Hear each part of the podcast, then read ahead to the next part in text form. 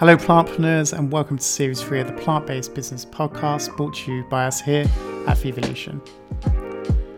I'm Damien Clarkson, your co host and co founder at Vevolution, where right now we're busy building a new home of plant based innovators.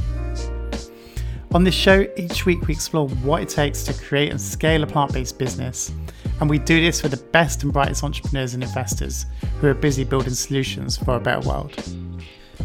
This week, we're joined by none other than Chris Kerr, Managing Director of Unovis Asset Management and New Crop Capital. Chris is also the co founder of The Good Catch and their executive chairman. You may have seen in a Bloomberg article last year, Chris was referred to as the godfather of vegan venture capital. And this guy is literally the real deal. Both Judy and I speak to so many people who tell us about how Chris guided them on their investment journey. In this episode, we discuss Chris's entrepreneurial journey, his unconventional route into venture capital, how brands can truly stand out, the importance of companionship and downtime for entrepreneurs, and the future of the plant based and animal free sector. I really hope you enjoyed this conversation as much as I enjoyed catching up with Chris. Chris is one of those people who's always been there on hand to support Vevolution and guide us on this journey. So there's loads in here for you, whether you're an entrepreneur or an investor. So sit back and enjoy.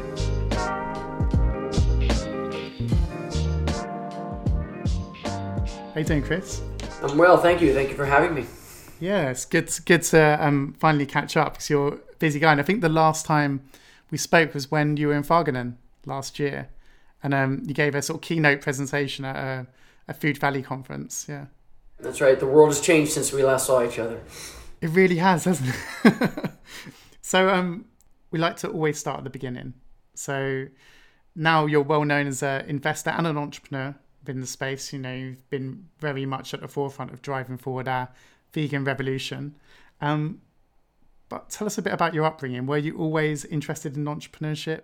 Yeah, um, I think I was. You know, I I I've, um, I was a hyperactive child. Um, I think today it would be diagnosed as ADD. Um, I mm-hmm. was somebody who would not stay in my seat. I would talk out of turn. I would always be trying to get attention. I was the middle child between two other boys, a year older and a year younger than me. And so I was always kind of on the move. Um, and I was always somebody who had who had this kind of a vision of kind of a very clear vision of where I wanted to go or what I wanted to accomplish, but not the means to get there. And there's a there's a story I was thinking about this morning. We had a we had a mulberry tree in the front of our on, on our property when I was five six years old. And I remember thinking, I'm to make a mulberry pie. And so I, I had this perfect vision of what this mulberry pie was going to look like. By the way, I don't even know what mulberry pie would taste like, but we had a mulberry tree.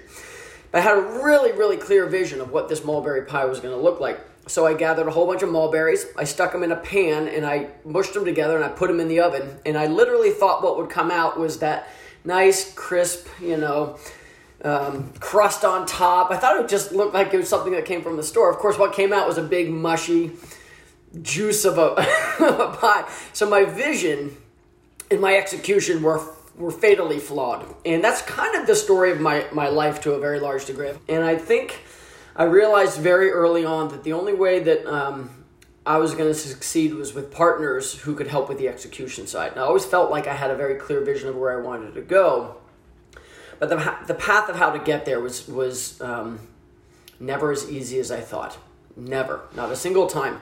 Um, I think I've probably started a dozen companies in my life, and um, the very first business plans of all of them look nothing like the companies they are today, and that includes Good Catch and everything else. And so I'm always really impressed with entrepreneurs that kind of kind of kind of do it um, uh, from concept to completion. But most of the time, they've got you know a team under them that really helps with that execution. And and I, I've realized early on that in the case of food, you, you surround yourself with chefs. They tell you where the end zone is. You surround yourself with engineers who will pay attention to the details. You surround yourself with scientists who understand uh, the intricacies of, of food or whatever it is you're building.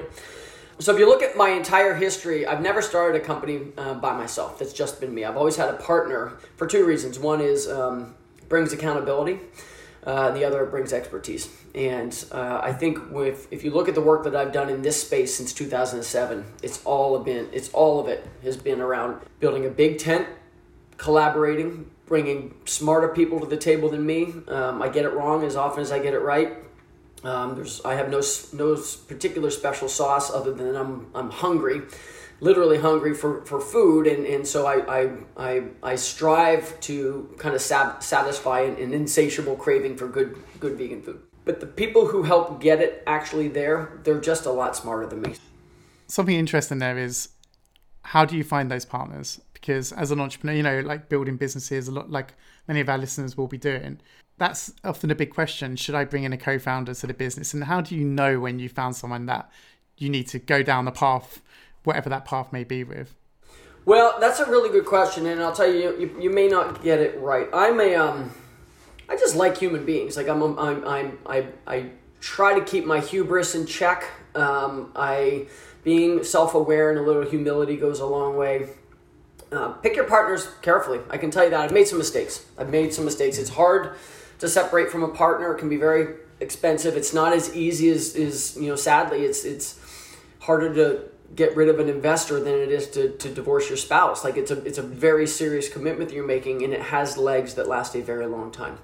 I do believe that. Um, if you think you can go out there and find a partner, that'd be like going out and saying, "I'm going to find a best friend." It it does kind of doesn't matter what work that way. It has to be fairly organic. You can find a, a business partner that that that fits a need. I'm of the belief that um, to try to go out and interview a person for a job, they'll tell you what you want to hear. It takes time, probably about a year, to figure out what they bring to the table and how you best work with them, and vice versa, what you bring to their table. So I generally hire people because I like them, because I like working with them, and then we'll see how we fit together. I might add, it's not static, right? So when you pick your partner, they are learning, as are you, the entire time. And if you think you're done, uh, you're delusional. So uh, we're all learning together. Um, you know, good partnerships. They're not easy to find, but when you find it, um, it can become uh, incredibly rewarding. it's like anything, right? You just got to try try a few uh, hats on and see see which one fits.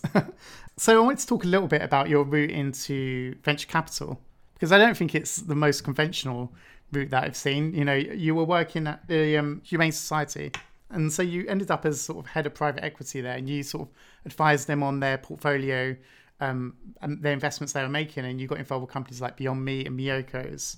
Yeah, so how did that all come about? And when you got there, how did you end up convincing them that this was the market they needed to get involved in?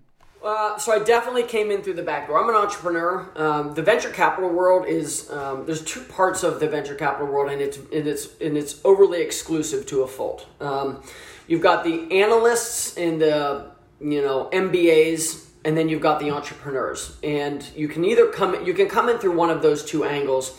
Uh, I was from the entrepreneurial side. I was not qualified technically to be a, a, venture capitalist. I am now, but I, I, don't think I was then. But I knew enough about venture capital. Um, I did. I helped a company get started in the mid '90s. It had gone through f- three or four um, rounds of, of venture funding during the tech boom, and um, I had just learned a lot about that process, including a down round and everything. So there's a lot of learning that just, you know, understanding the mechanics of it. It's not rocket science. You just need to understand kind of the terms and the mechanics of it.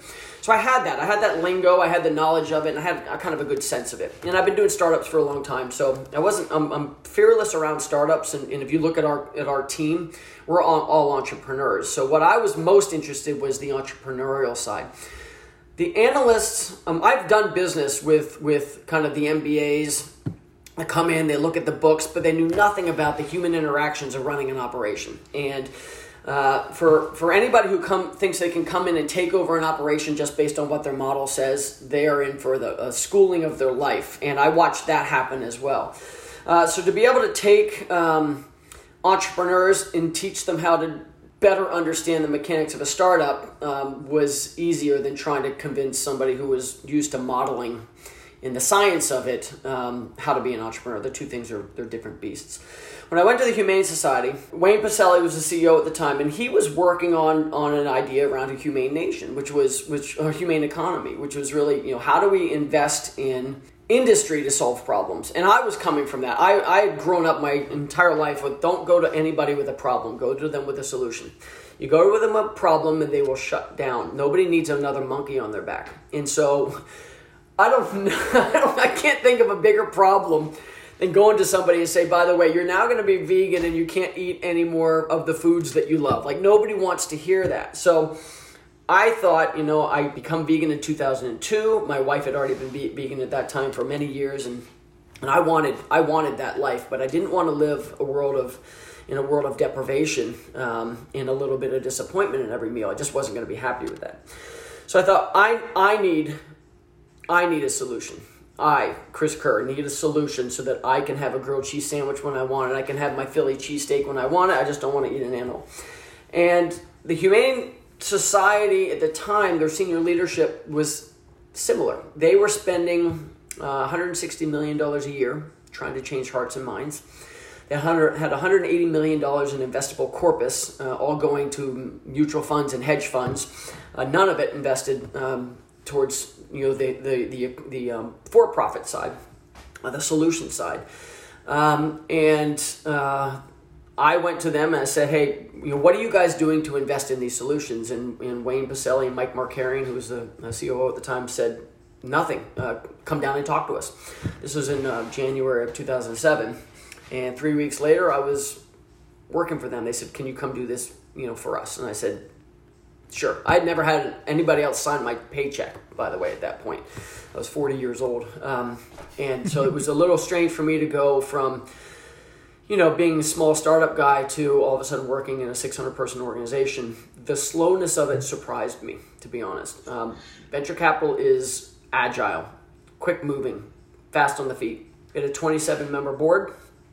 Uh, a third of them loved what I did, a third of them hated what I did, and a third were indifferent.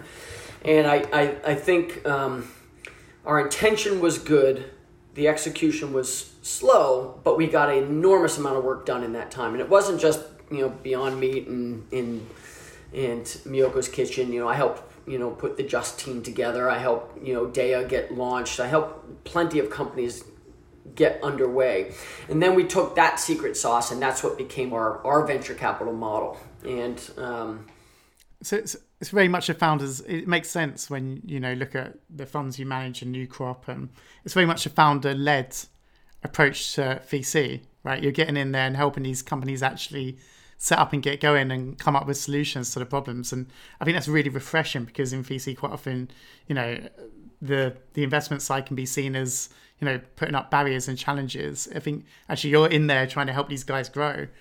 Yeah, you know, it, we were following a model. It's, it's called community community development venture capital, and um, we had a history in that sector. That's been going on since the '90s. And the idea with with CDVC is um, to create jobs and so the, the, the demand wasn't, you know, can we create another, you know, unicorn?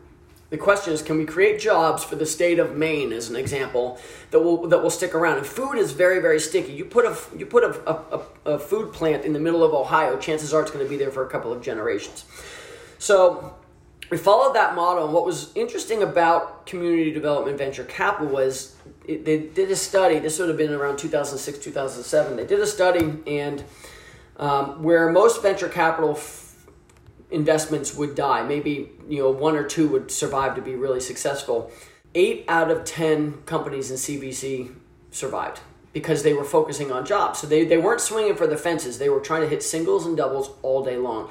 And my theory was, uh, and this was back with the Humane Society. My theory was we need these companies to be sustainable. We need to play the long game. We need we don't know when these companies are going to find their breakout moment. Silk Soy Milk, White Wave started out. White Wave started out as a tofu company. Twenty years later, it came out with Silk Soy Milk. That changed the, the trajectory of dairy, non-dairy milk forever. And that took 20 years to get there. It was another 20 years before it became a 12 billion dollar brand. Beyond Meat was around for eight years before the Beyond Burger came out. You know, you need time, so these companies need to be sustainable.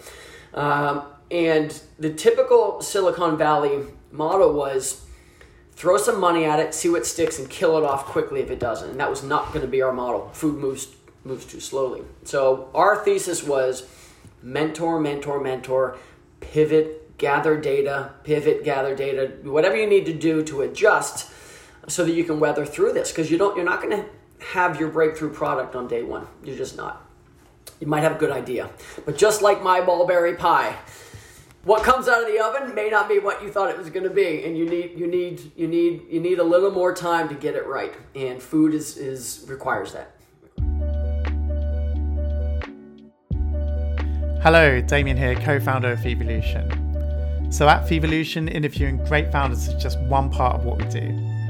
Our mission as a company is to create a world where plant based and cell based businesses grow faster in their work to create solutions for a better world. And as a founder, I've been through several investment rounds. I can tell you they can be a long, drawn out process.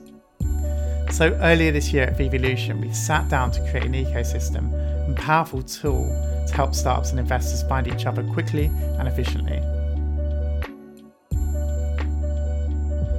This new platform is now in a live beta we have hundreds of startups currently fundraising on the Vevolution platform and are being seen by professional investors looking to fund the next generation of plant based and cell based businesses. For investors, you can learn more by visiting www.vevolution.com slash investors. And joining is simple, and we've already have founding members including Blue Horizon Corporation, Dismatrix, Veg Capital, Kale United, New Crop Capital, Capital V, and more. And if you're a startup, you can join right now and it's free. Simply head to vevolution.com and upload your investment round. And we look forward to seeing you all there to create solutions for a better world together.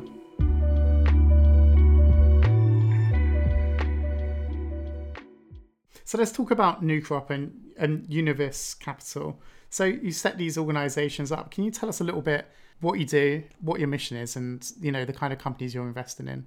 Yeah, so I mean, we're we are uh, solution providers. You know, New Crop Capital was really established to uh, change the narrative. You know, you can't take a small fund and try to change a 1.7 trillion dollar industry. You know, we were we were had five million dollars to deploy for five years, so 25 million dollars. We've we're now up to that.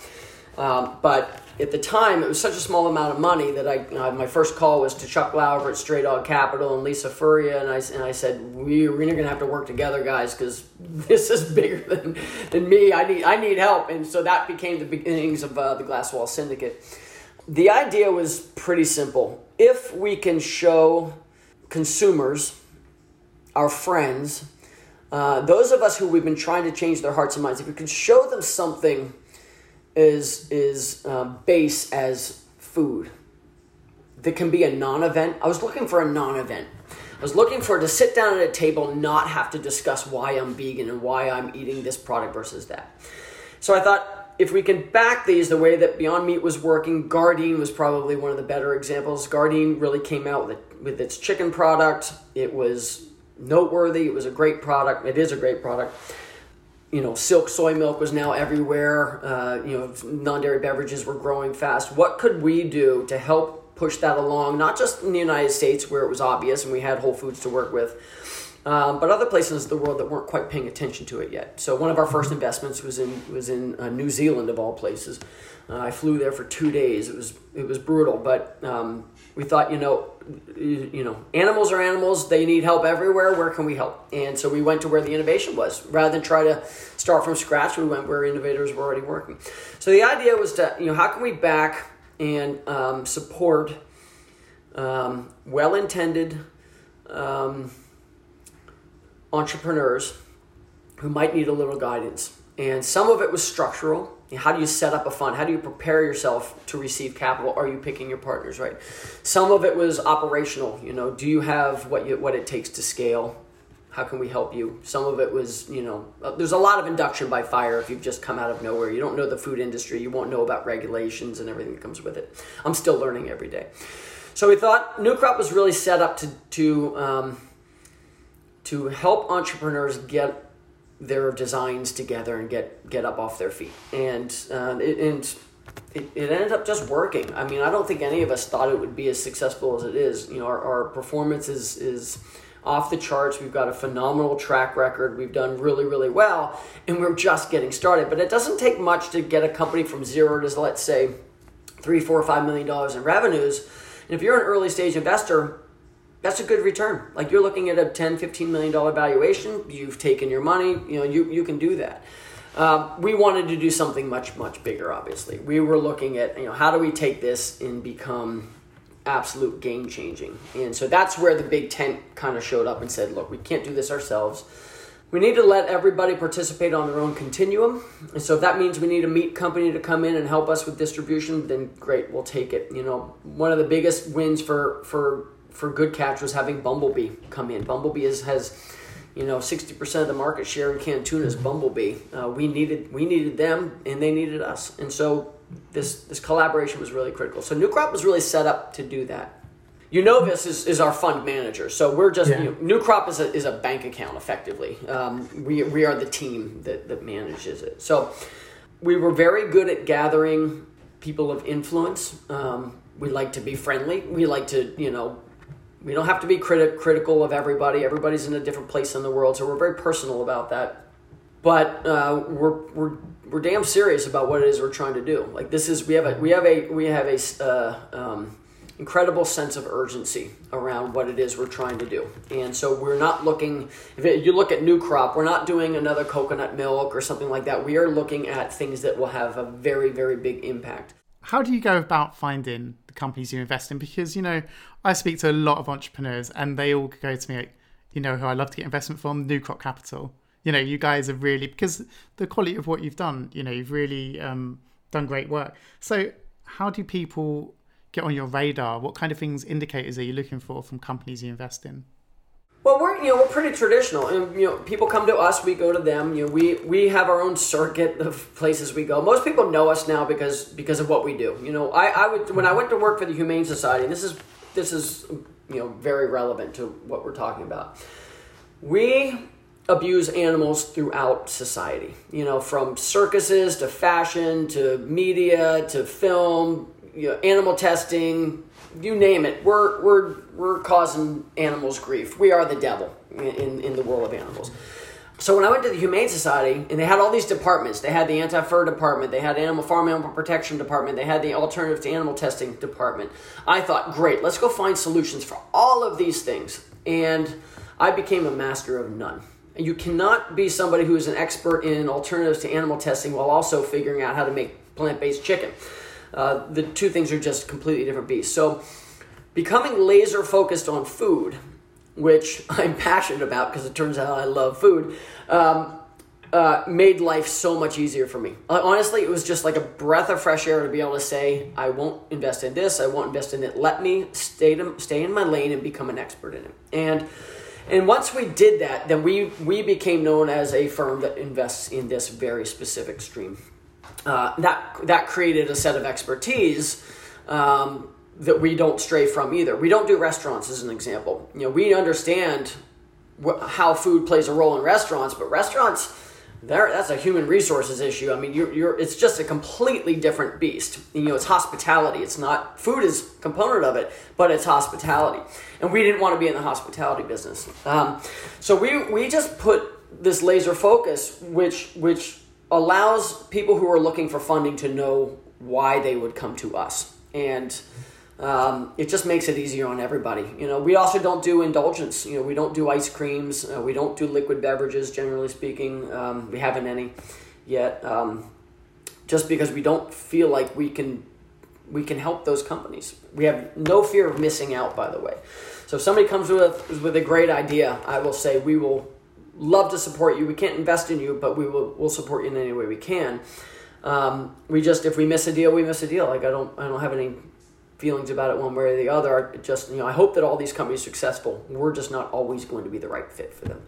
Yeah, I think that laser focus definitely has helped you guys, and um, and you definitely have that generosity of spirit. You know, with Vevolution, you've been super helpful to us, but you don't invest in media kind of tech events companies. You know, but doesn't mean you can't add value, and you've like been incredible incredible to us. And I want to talk about Gathered Foods, which makes Good Catch, which you know I'm super excited about. I used to love tuna before I went vegan, and I've been missing tuna.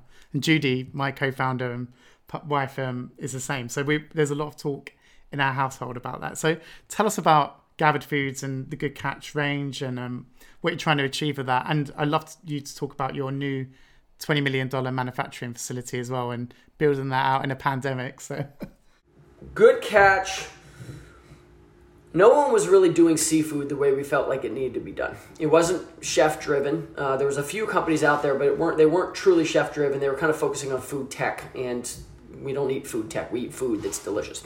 So we said, look, let's start from scratch. Um, we had we had taken. Um, kind of my secret sauce. It's not my secret sauce. I had Derek and Chad Sarno sticking in stuck inside of Whole Foods, and I was using them to help bring these companies to market, and they were helping to place them.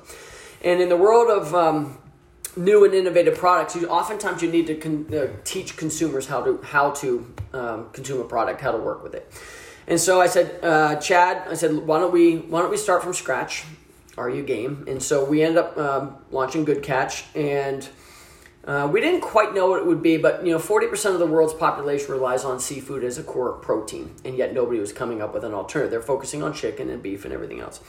So that's one. Uh, two, we eat between 200 and 300 different types of sea creatures, and and all of them are in trouble. Right? All of them had a little bit of a bad story behind them. Uh, you really can't get seafood today that doesn't have a little bit of naughtiness in it, whether that's mercury or, or, or uh, dioxins in the case of um, aquaculture. Uh, you know, you've got slave trade in the in the, in, the, in, in, in, shrimp and other in other um, fishing industries. So the real question was, um, if there's a little bit of bad news in every bite of seafood and it's getting worse, it's not going to get better. It's going to get worse. Climate change is making it worse. The industry is in trouble. Um, we've got some we've got some tailwinds here that could be very helpful in launching this, but we have to have a really good product. And so, Good Catch came about. You may have had our pouches, but that's not that's not even close to our best product. The fresh product that's coming out now, the deli style, your tuna is on its way. It is it is remarkable. I had four days in a row of it this week. Uh, it is it is a very very good product.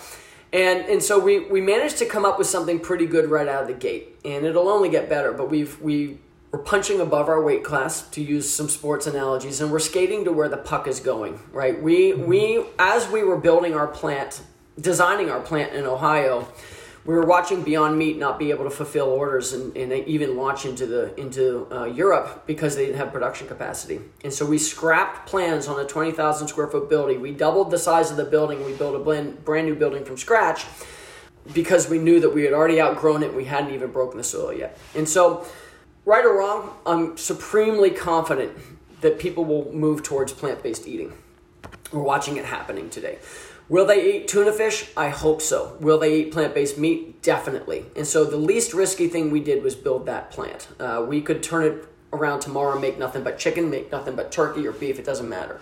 But that plant was critical in order to, to create the innovation that, that um, consumers want. The success of Gardein came with the marrying of scaled production with a very, very um, um, progressive innovation team. And so, over the course of seven years, they came up with probably 80 products. Um, the fastest one they ever brought to market was six weeks from concept to shelf. We need your, your competitive moat in our case is innovation. It's not going to be IP and patent protection, it's going to be innovation. How can you stay ahead of the curve in innovation? And so the design of Good Catch is now focusing on um, an entity we have owned called Cultivated Food Labs. That's where all of the innovation happens. Our plant in Ohio, which is where we scale that innovation, and then uh, building marketing and awareness, right? So we work off of what's called the food pact price, awareness, convenience, and taste. Taste we get out of Cultivated Food Labs, price we get out of our plant, awareness comes out of the marketing department, and then convenience is the availability. So we bring in partners like you know, uh, Bumblebee, 120 year old company. That's who we want to be distributing our product because they have the footprint. And so that's the design of the company. And um, from here, now that those kind of four pillars are being addressed, it's now, it can only get better. We're only going to have better products coming out over and over. And the plan is to have 20, 30 products a year being developed. So this podcast is about practical tips for building and scaling great businesses. So, you know, I get a lot of emails, so I can just imagine how many emails you're getting about if someone wants to create a plant based company today, what are a few practical tips you would give them? Well, uh, having a vision is is very important. Executing the, the teams that have done the best. We've got a company, Alpine Roads. I loved Alpine Roads because it was founded by a woman, Magi Richani, who's a project manager and a scientist. And effectively, she as CEO was managing a scientist uh, as a project manager. So she was keeping track of it. And so you can have those two types of partnerships uh, complement each other. Um, one plus one equals three, and I I I just believe that you know having a self self awareness about um, your abilities and in, in your limitations is is uh, really critical. I'll step back for a second. I I'm this this pandemic has created. Um, time for me to slow down a little bit. My wife and I every morning we do mindful meditation. Um, you know it's it's about the practice of listening about the practice of pausing about the practice of being calm. I live in a world of of just an absolute waterfall going through my head. It's pure chaos inside my brain. And so i need to create this this place of stepping back stepping out of my own shoes stepping into other people's shoes. And that um, that's a practice. That's not, you don't necessarily have it. You need to work on it. And I think it's worthwhile for entrepreneurs to really think about um, having the, the discipline to step back and see where you are, see where you are on your continuum, uh, get a sense of self awareness, put hubris in check. Don't believe that your product's the best thing out there. Um, I'd also argue don't don't malign other vegan companies. That doesn't help anybody. Um, you know we're there, this is a really really big world. And you know just because you came up with a product that's similar to another vegan company they're not they're not your competitor. Uh, we've we've got a we've got a much bigger bigger game to play here. Surround yourself with a couple key people who really know what they're doing. And as you're growing it's, it's one thing to go from um, getting your first dollar of revenue is critical. But going from let's say uh, half a million dollars of revenues to five million dollars know that that's a certain team that does that. There's another team that comes in that takes it from five to, to 25 and probably another from 25 to 100. Um, they won't be the same people. The best thing that I learned early on was I'm not the guy that's going to take you to an IPO. I just, I don't, I don't know how to do it. Um, and having a self awareness around that is critical. So I think any entrepreneur who has a good sense of uh, self awareness helps. Hubris can help you, but just keep it in check. You know, I mean, there's yeah. there's plenty of entrepreneurs out there that have done very well in spite of not being very nice people. Um, I don't want to live in that world. I like I like you know I like to be happy, and I we, lo- we like the nice people world. I think people would email me and say, "Why didn't you ask this?" Um, if I didn't ask it, uh, what's next? What is coming next down the road in areas of disruption in the market? Where do you see the innovation coming? Well, you have to think about all of the different ways um, food plays a role in our life, and it's everywhere. The moment we think we're we're winning, we're ahead of the curve. You know, I was in Singapore last year, and I went into what's called a hawker there, which is just a big room, like a big you know student union, and it was just filled with maybe a thousand people in it, and just an enormous amount of dead animals on every wall. Every everything was was dead animals, and I thought we're not even close. We're not even on the on the tip of the iceberg on what it is we are trying to address here. Um, so there's there's angles from every component of that. You know, I, I, I tell people that um, look at look at cellular agriculture. You know, we were one of the first investors into that sector. I didn't believe it was going to work as fast as it did. I knew it would work at some point, but I didn't think it would come. It didn't work as fast as it, as it did. Um, in the farming industry, you can be in the meat business. You can be McDonald's putting it into your mouth. Uh, you can you can be Cargill processing the meat. You can be a cattle rancher raising the beef. You can be ADM feeding the grains to the beef. You can be DuPont making the seeds, and you can be John Deere plowing the fields. All of those fall into that final product of a burger going into your mouth. Our industry is similar. Like food still has that similar supply chain, similar lifespan. We're streamlining it. Um, but we can play a role in all of that. In cellular agriculture, it isn't can you just get cells to divide, split, and grow. Um, you know, what's it growing on? You know, what what are you feeding it? Eighty percent of cost of goods sold in cellular agriculture is going to be what are you feeding the cells. So um, all of that still plays a role, and then of course there's final form, function, and flavor, which is the culinary art side of it and and all of that has something to do. Uh, then you take a subset of that, like cheese, and think of all the different types of cheese we have. We're fo- focusing on on Numu right now as one of the ones in my portfolio. It's a it's a it's a pure pizza grade mozzarella play. We're not trying to overthink it and be everybody's sliced cheese and make feta and everything else. No, this is for pizza and it's global. So let's try to address that and not try to say there, there here's a one for one of all cheeses out there. Um, I think it's good to to realize that that even if you look at chicken, there's all different ways that chicken be can be put together. If you look at pork, there's all sorts of different ways. Um, there's just opportunities inside every component of this, and um, I can't tell you what's next other than everything is on the table.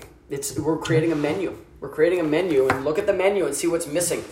I love that. Yeah, creating a menu for the world. We've got some quick fire questions we're going to rip through. So just one liners are good. So, firstly, why do you get up in the morning? For coffee. Perfectly good. I, I'm the same. uh, what problem are you trying to solve with um, your businesses and fund? Quite simply, I'm looking for a delightful culinary experience without a discussion around it. What resource or factor has had the biggest impact on your career so far? That's a good one. I mean, it's my wife. It's my wife. I mean, I wouldn't be here without her. She, I call her the butterfly. If you're familiar with the um, chaos theory, a butterfly flaps its wing and wings in, in Africa, and you get a you get a hurricane in the United States. That's her. She she flaps her wings, and you cannot believe the ripple effect of that. Um, we have all the, all of us have that throughout our lives. She's just the, the world's biggest butterfly, as far as I can tell. Um, that being said, um, then there's a few others that layer up on that. You know, the, the gentleman who backs New Crop Capital has been incredibly helpful in, in, in as a catalyst for us. Um, guys like Chuck Laubach, you know, they've been supportive all along the way. Like I need that support. I need that emotional support. My wife is is very good at giving it to me. She keeps me in check as well. Um, but I need to know that I'm not the only one out there fighting. And for a while, I was. I felt like it was just me. Uh, now there's a great a great group of people. Yeah, really. Because you went and put together a team. You put together a little su- a superhero team of investors. Yeah, I yeah. can't take her credit for it. I mean, I, I just right place, right time. Um, it's been it's a good group of people I get to work with. What do you know now that you wish you knew when you started out in, say, the plant based sector? I think I thought that if we just came up with something um, delicious, everything would fall into place, and it doesn't. Food, yeah. I, I, think in 2007, I thought things would be fast, and then I realized pretty quickly on it takes a decade just to get things out of the United States into Europe. And we need to speed things up. So, one of the things that we did when we built Good Catch was build a coalition that was global so that we could hopefully take a decade out of the process.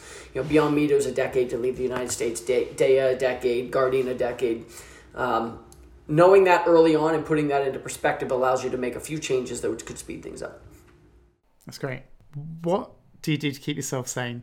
Uh, well, um, I live in Woodstock. My wife and I, we, we have a very privileged life. It's a simple life. We've got a small little house, but I've got, um, I am, Kirsty Golson is absolutely Snow White. I mean, when we when we step outside in the morning, or we, we have a, a, a, deck out in front of our house, we drink our coffee. We're surrounded by animals. We have deer who come grace us with uh, their presence every day. Um, we have turkeys walking around. I need to be surrounded by animals. It keeps me calm. It keeps me soothed. It keeps me at ease. And um, but for this this oasis, I I don't know what I do. It's it's a very tough place. This world is very tough um, when you've stripped the veils off of your eyes and you see how you're being manipulated, and, and um, sometimes you want to close your eyes and just put your head under the covers.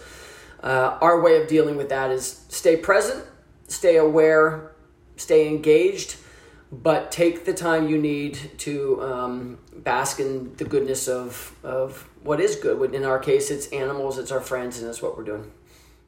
I think that's a beautiful note to end on. So, Chris, look, thanks for coming on the podcast and thanks for your support of both myself and Judy and what we've been doing with Vevolution and all the work you're doing with all the great companies out there. So, really appreciate it. And um, yeah, thanks for coming on the show. Where can people get in touch with you if they want to find out about your work? Oh, they can go to uh, our website, Unovis and, and U-N-O-V-I-S dot VC. Uh, you can get us there and poke around. So. Yeah.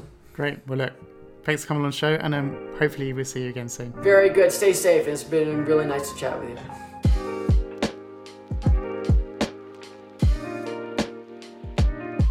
Hello, Damien here, and thank you for listening to this episode of the Plant Based Business Podcast brought to you by us here at Vevolution.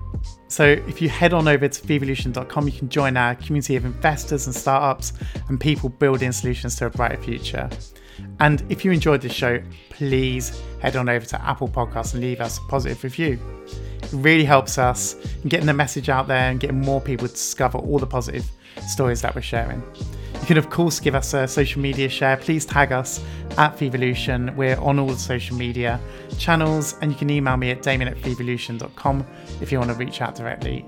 Uh, we love hearing from you, you listening to the podcast. I'm honestly amazed at all the messages we receive, and you know, really gives us the encouragement to keep making this show for you. And um, all your feedback is always appreciated.